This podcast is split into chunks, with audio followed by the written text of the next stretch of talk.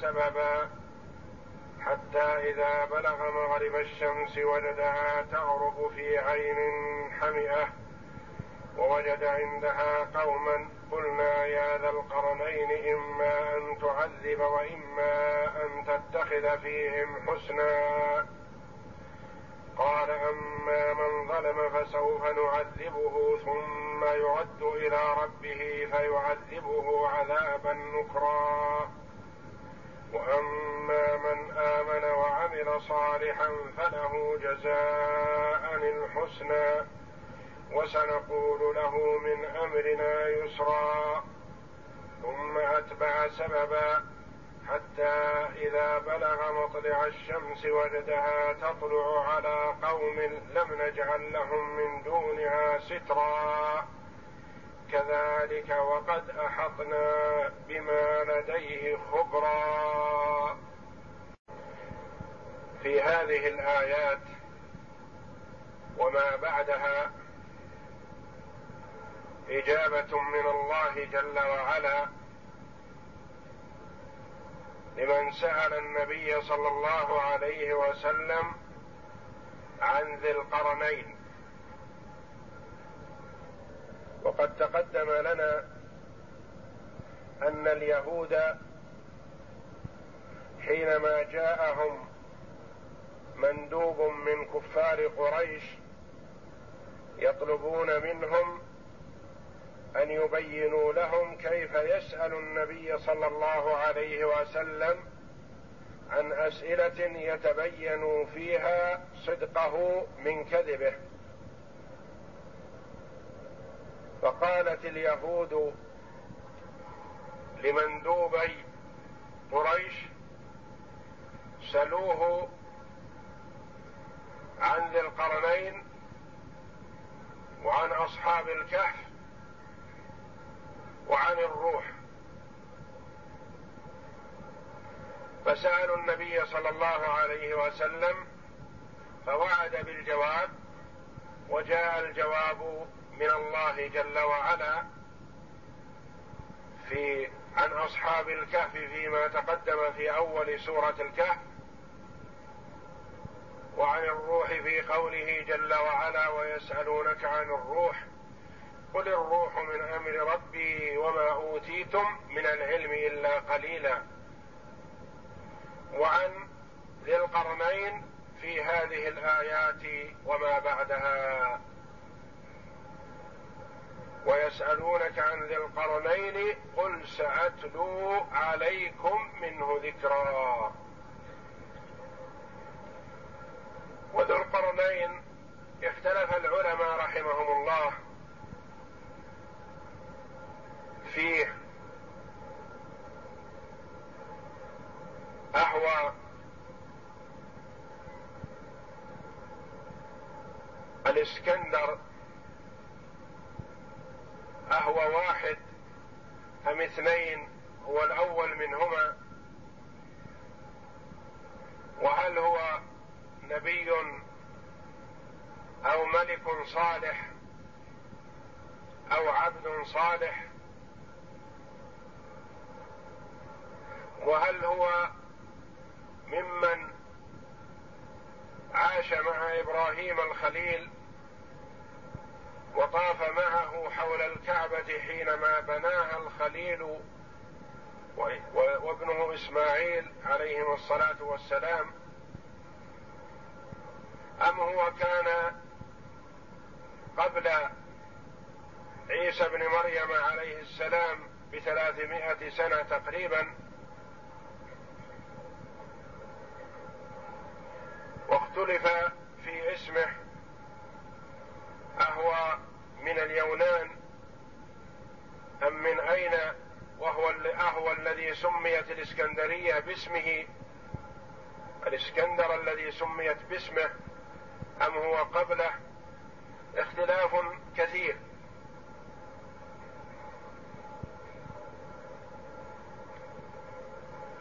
ورجح الحافظ ابن كثير رحمه الله أن الإسكندر اثنان وان وأن بين الأول الذي طاف مع إبراهيم بالبيت والثاني حوالي الفي سنة. وأن الأول كان وزيره الخضر والثاني كان يوناني وكان وزيره الفيلسوف المشهور أرسطا طاليس وهو قبل المسيح بحوالي ثلاثمائة سنة.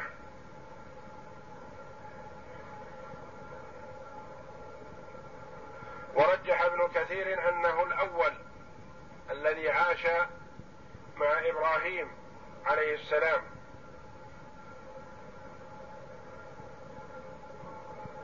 يقول ابن كثير رحمه الله وقد ذكرنا طرفا صالحا في أخباره في كتاب البداية والنهاية بما فيه كفاية.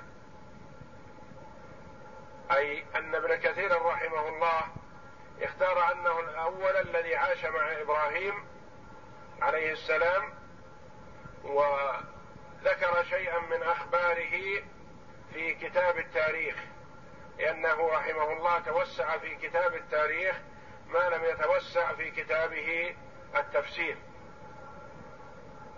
والسبب في تسميته بالقرنين قيل لأنه بلغ قرن الشمس من مطلعها وبلغ قرن الشمس من مغربها فسمي ذا القرنين. وقيل لأنه لأن له ضفيرتان من شعر وقيل كان له قرنان في تاجه الذي على رأسه.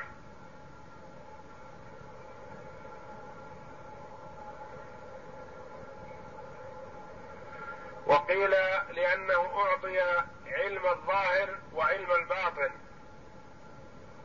وقيل لأنه ملك فارس والروم. أو ملك الروم والترك. وقيل لأنه دعا قومه فشجوه على قرنه الأيمن حتى مات ثم بعثه الله وأرسله إليهم فضربوه على قرنه الأيسر حتى مات فسمي ذا القرنين. أقوال كثيرة في سبب تسميته بذي القرنين. والله جل وعلا يقول لعبده ورسوله نبينا محمد صلى الله عليه وسلم قل سأتلو عليكم منه ذكرا سأقص عليكم خبره. وذلك بالوحي. الذي جاء إلى النبي صلى الله عليه وسلم. ثم شرع جل وعلا في بيان أمره. واليهود سألوا النبي صلى الله عليه وسلم عنه من باب التعجيز. يحب أن يظهروا عجزه إذا لم يخبر عنه بخبر. والله جل وعلا أوحى إليه بخبره ليبين للناس كافة أنه رسول الله صلوات الله وسلامه عليه. فقال الله جل وعلا لعبده ورسوله محمد صلى الله عليه وسلم مخبرا عن ذي القرين إنا مكنا له في الأرض. مكن الله له في الأرض. مهد الله له في الأرض. فبلغ مشرق الشمس ومغربها. وشمال الأرض وجنوبها. وأعطاه الله جل وعلا من الأسباب التي تمكن بها من بلوغ مأربه بدون كلفة ولا مشقة. ما لم يمكن لأحد غيره من العباد. يقول وآتيناه من كل شيء سببا. كل شيء أراده أعطاه الله جل وعلا سببا لذلك ييسره إليه. له قيل من العلوم وقيل من جميع المقاصد بما في ذلك التسيار في الأرض. ومد الله جل وعلا في عمره فقيل إنه عاش ألف وثلاثين سنة وقيل غير ذلك. فأتبع سببا أي فأخذ بهذه الأسباب لأن الله جل وعلا هيأ الأسباب للعباد وكل أعطاه على قدره وأمروا بأن يأخذوا بها. فالأخذ بالأسباب عقل وحيطة ودليل على العقل. فالله جل وعلا جعل للمقاصد اسبابا فمن أخذ بهذه الأسباب ويسرها الله له أدرك المقصد. ومن تساهل في ترك الأسباب لم يدرك المقصد. كل يحب أن يكون عالم لكن من يسر الله له أسباب العلم فأخذ بها أدرك ومن لم ييسر له ذلك أو لم يأخذ بالأسباب ما أدرك. كل يحب المال والتجارة والتوسع في الرزق وجعل الله جل وعلا لذلك اسبابا فهيأها لبعض الناس فمن أخذ بها أدرك ومن لم يأخذ بها نام وترك العمل لم يدرك. وهكذا يقول الله جل وعلا فأتبع سببا أي أخذ بالطرق الموصلة إلى مقصوده. فوصل مغرب الشمس ووصل مشرقها ووصل شمال الأرض وجنوبها يعني أحاط بالأرض كلها.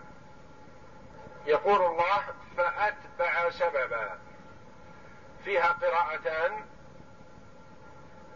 فأتبع بهمزة القطع فأتبع بهمزة الوصل. بإظهار الهمزة وجعلها همزة قطع فأتبع وبتسهيل الهمزة فتكون همزة وصل فاتبع فاتبع سببا. واستعان بهذه الأسباب على ما أراد ففتح الله له الممالك والبلدان وخضعت له الملوك والسلطات والدول كلها. حتى إذا بلغ مغرب الشمس. أي نهاية الأرض من جهة غروب الشمس. نهاية المغرب. وآخرها آخر الأرض محيط لا يستطاع الوصول إليه. قيل إنه وصله وقيل إنه وقف على حافة الأرض ولم يدخل المحيط.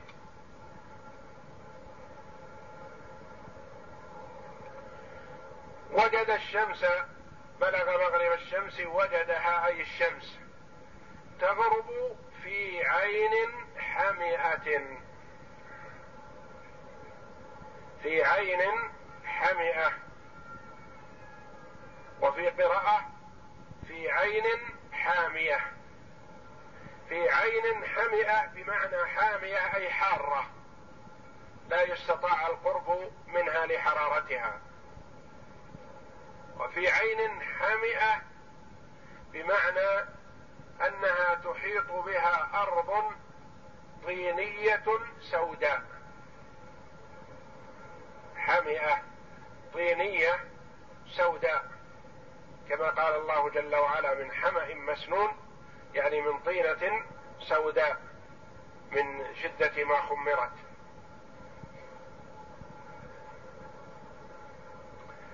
وجدها تخرج وجدها تغرب في عين حمئة. حامية أو حمئة بمعنى طينية تحيط بها أرض طينية سوداء. وهل الشمس تغرب في هذا المكان في هذه العين أو أنها في مرأى عينه حينما وقف على حافة المحيط والواقف على حافة البحر فيما يظهر له كأن الشمس غابت في البحر غابت في الماء وهي لا تغيب في الماء.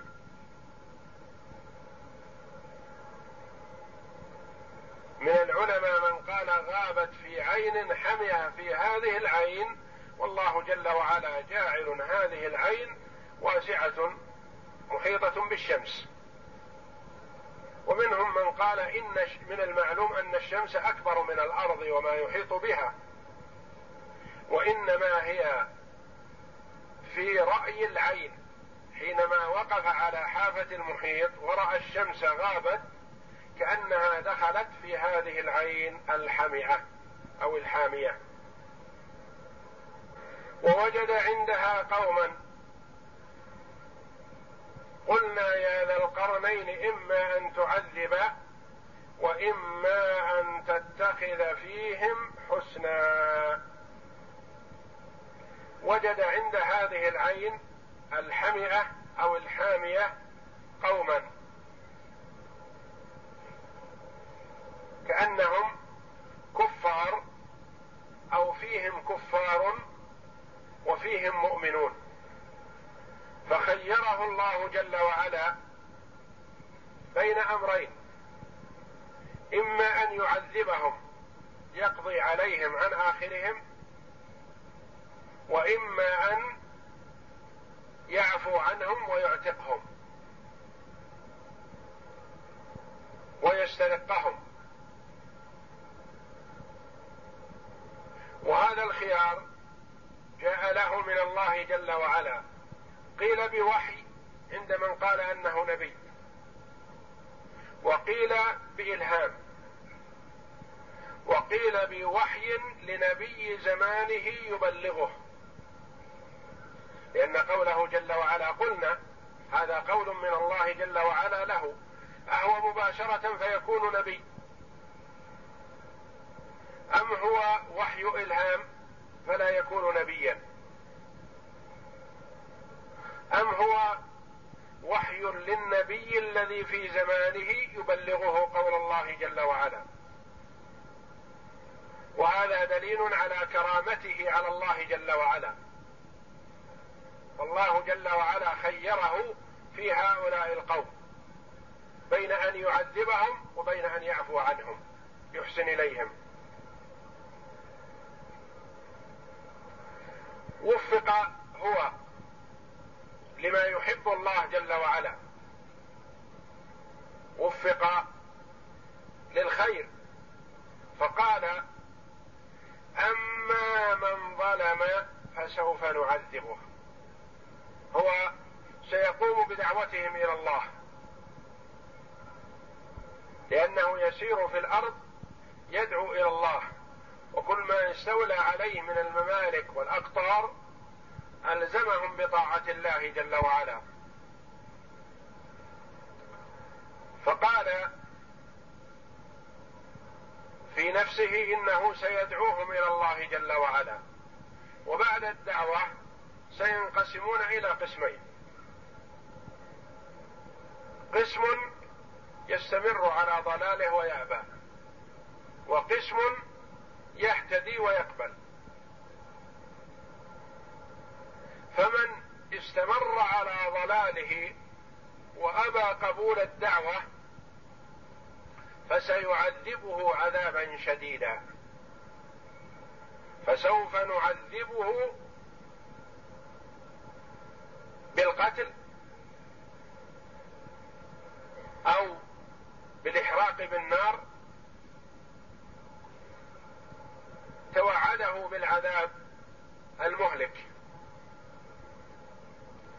ثم بعد هذا العذاب الدنيوي سيرد إلى ربه فيعذبه عذابا أفظع وأشد وهو عذاب الآخرة.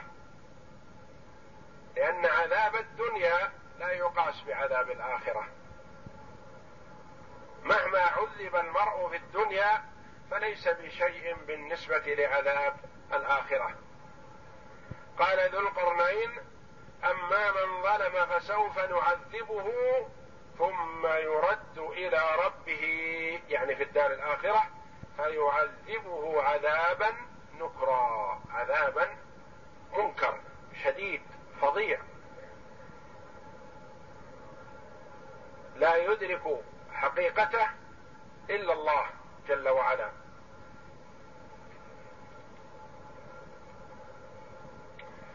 واما من امن القسم الثاني وعمل صالحا. فيه دليل على أنه لا بد مع الإيمان إيمان القلب من العمل الصالح. فلا ينفع الاعتراف بالقلب وحده مع عدم العمل لأن العمل الصالح دليل على الإيمان. الإيمان أو ادعاء الإيمان بدون عمل صالح كذب. والعمل وإن كان ظاهره الصلاح بدون إيمان فهو نفاق. لا فائدة فيه. اذا لا بد لمن أراد النجاة أن يقرن بين الإيمان والعمل الصالح. وإذا ذكر الإيمان والعمل الصالح معا فيراد بالإيمان عمل القلب. ويراد بالعمل الصالح عمل الجوارح. الصلاة والصيام والزكاة والحج والنطق بالشهادتين. عمل الجوارح اللسان والبدن. وإذا ذكر الإيمان وحده ولم يقرن بالعمل الصالح فيراد به القول والعمل والاعتقاد. يشمل الجميع. لأنه لا يقال هذا الرجل مؤمن وهو لا يعمل. لا يقال مؤمن وهو لم ينطق بالشهادتين. بل لا بد من القول والعمل والاعتقاد. وأما من آمن وعمل صالحا والعمل الصالح هو ما كان موافقا لسنة محمد صلى الله عليه وسلم بالنسبة لما عندنا. والعمل الصالح في زمن ذي القرنين ما كان موافقا للشريعة التي هم عليها. ما كان صوابا.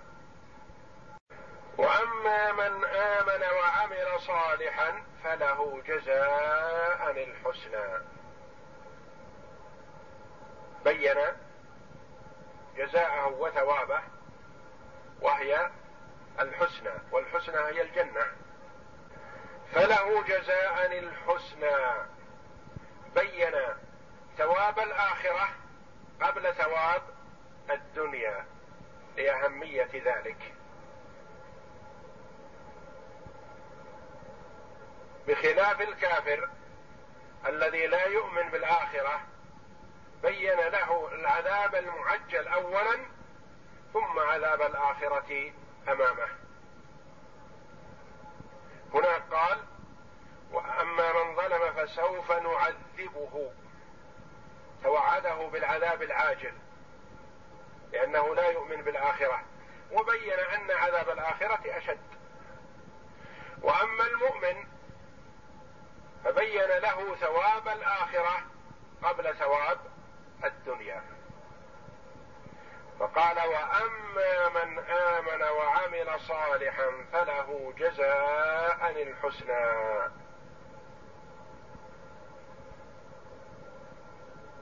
له جزاء الحسنى الجنة هي جزاؤه. وسنقول له من أمرنا يسرا. سنعامله معاملة حسنة ولا نكلفه من العمل إلا الشيء اليسير السهل. لا نكلفه ما لا يطيق ولا نشق عليه ولا يصيبه تعب ولا مشقة من قبلنا. وأما من آمن وعمل صالحا فله جزاء الحسنى وسنقول له من أمرنا يسرا. ثم أتبع سببا. بعد ما وصل إلى مغرب الشمس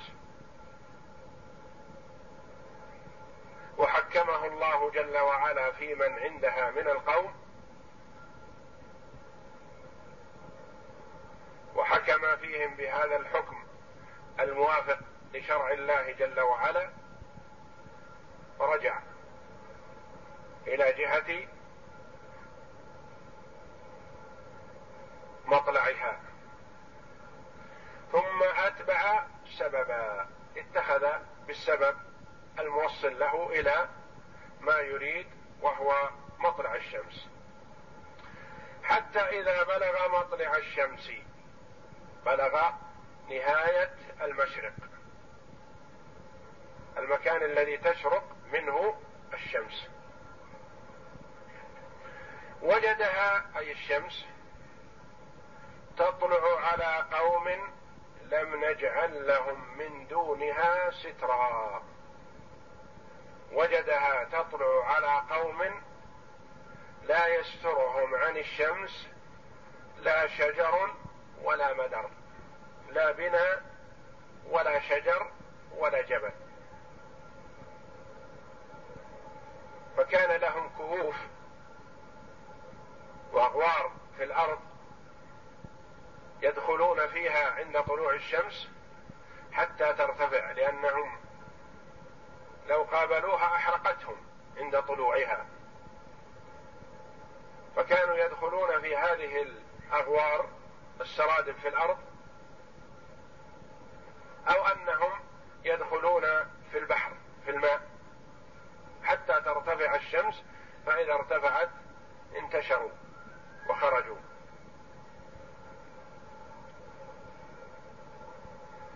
وجدها تطلع على قوم لم نجعل لهم من دونها سترا.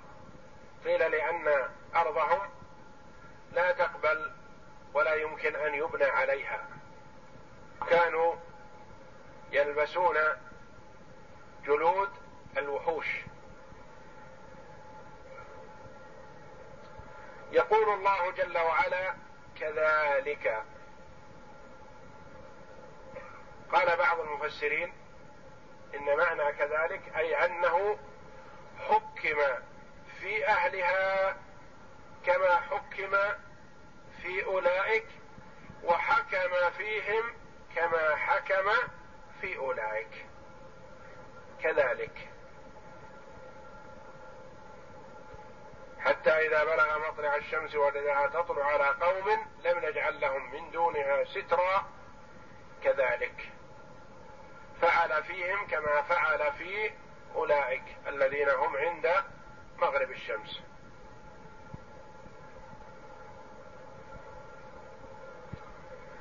وقد أحطنا بما لديه خبرا. يقول الله جل وعلا بأنه أحاط به وبجنوده حيث أن جنوده شملوا الأرض كلها شملوا المعمورة كلها أذعنت له من مشرقها إلى مغربها ومن شمالها إلى جنوبها. وقد أحطنا بما لديه من جنود وعتاد وسلطة خبرا أحاط الله خبرا بما لديه.